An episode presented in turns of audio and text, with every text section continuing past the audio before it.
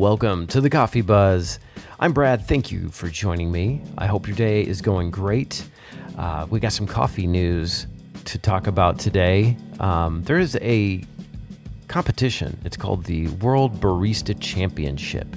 happens every year, and one of my favorite creamers was not allowed in this year. Uh, Oatly is the name of the brand. They're out of Sweden, and they have all sorts of various non-dairy substitutes. Um, you know, from I think they make ice cream, they make you know regular milk, they make creamers for coffee. That's why they were looking to get into this um, championship, and they have not been allowed to. Apparently, the uh, the board won't let them in, and it's interesting because I, I can kind of see why maybe they would want to keep them out because this plant-based milks are uh, and dairies and things like that, non-dairy substitutes are really taking off. You know, they've exploded in popularity over the last two or three years, and the dairy industry is kind of freaking out. And it's weird when when you stop eating like eggs, dairy, meat, all that stuff, you kind of become a conspiracy theorist, or at least I did. And I, I'm going to have to do some research, but I bet you, I bet you this World Barista Championship has some ties to the dairy industry because they don't want this out. They don't want people knowing that oat milk uh, can be used in place of dairy milk. Um, in fact, I, when you're talking about non dairy creamers for coffee, oat ma- oat based milks are the best. Uh, way better than almond or soy or coconut or any of the other stuff that you can get. I mean, those are good for I think different things, um, but the oat milks are uh, are the best in my opinion. But uh, Oatly has decided to challenge them on this on this rule book, so we I'm going to keep you posted on that. I mean, unless the rule book says that it has to be coagulated cow secretions in order to be called creamer for for coffee, I think they got to let them in. So I have a question for you today. When you see repeating numbers, you know, does that mean anything to you? Like when you see the number, you look over at your clock and it says 1111. Does that do you think that's a sign from the universe that I am doing something or that I, I need to do something? Does it heed you to take action? Uh, I've known people kind of on both sides of this camp, you know, that say, look, that's just a number after 1110. Don't get excited, Brad. And then I know other people that they almost become like consumed with finding signs, you know, to the point of like obsession. I've heard them called master numbers or angel numbers. They've got all kinds of names for these things. And I just wanted to kind of look it up for fun and just see what what the interweb says. You know, what what does 111 mean or 1111? So it says here that it's a sign of new opportunities that are on the way or it's the start of a new beginning. Um, let's, let's see what happens with the twos. If you see twos repeating, uh, this is a message of hope or representing balance or harmony of your life's choices. Uh, that was a, that, that would be a nice one to see. Um, so what happens if we see threes? Three, three, three, for instance.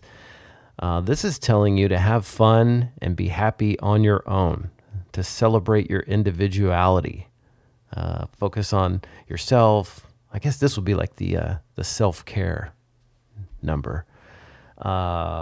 I promise I'll stop at five. Uh, number four, though, fours. Uh, this tells you that your connection with the angels and the angelic realm is powerful, and you, you can trust the guidance that they are giving you. And then, of course, number five, the last one. Uh, this represents a need for an open mindset. That's interesting. I see fives a lot because you know I'm in the kitchen making dinner most of the time around that that time, and I'm you you know if you cook a lot, you're you're watching the clock. So I don't know if it has a significance for me. And we're coming up on a substantial number. You know, they say November 11th is supposed to be a very powerful day because it's 11 11 22. So uh, people think this is a good day to like hone in on your vision and um, it's a date of expansion. I do think there's a downside, you know, to becoming kind of obsessed about the the, uh, the repeating numbers or signs in general.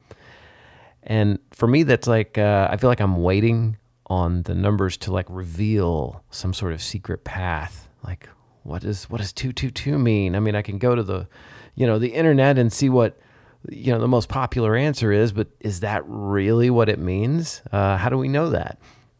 My analytical mind kind of gets to spinning, and I think this is normal because you know when you when you get into that mindset where you are looking for these numbers to kind of give you a path to go by, to tell you the way, you know, all all I seem to manifest then is just more signs. And it's the human mind is very interesting. It's a meaning producing machine. What is that? What am I talking about? Well, I mean, we just have to try to find meaning in everything. That's why religions are so popular because we want to explain this crazy world. And I really have come to the point where I don't believe there is an inherent meaning um, other than the meaning that I give something. That's how powerful our minds are. We can just basically take any meaning from anything. And as long as we believe it's real, then that's the reality that we live in. Um, I do like what Neville Goddard uh, said about signs and things like this. Uh, he said, Signs never precede the manifestations, signs follow the manifestation. Or you could take it a step further and say that signs are the manifestation. Let's say you've got something that you really are focused on manifesting and you start to see these repeating numbers. Maybe that's just sort of a affirmation you know, a, a way that the universe is telling you, yes, it's on the way. And it's a subtle difference, but I think it's important to do that rather than trying to walk around the world seeking some sort of sign outside of ourselves. You know, this makes just a lot more sense to me what Neville Goddard says, because when I'm in the zone and I'm assuming that feeling that my wish is fulfilled, that's when the signs appear. I was really trying to make this episode 11 minutes and 11 seconds long, but I, I don't think it's going to happen. We'll see. what numbers are you seeing? You seeing anything? Reach out to me. Let me know. You can find me at thecoffeebuzzpodcast.com. That's the site with all the backlog episodes. I think we're up to like 148 now. Uh, we've also got a way for you to reach us on the socials at the Coffee Buzz PC. And be sure you check the show notes. I've got some playlists, some other podcasts you might like. If you would like to help out the podcast, if you'd like to help me grow this thing into an empire, that way I can have a job whenever the Social Security you know runs out. Um, you can just tell a friend or uh, share it on the social like Greg's doing and some other folks out there. I appreciate you. Thank you so much, and I will talk to you next time.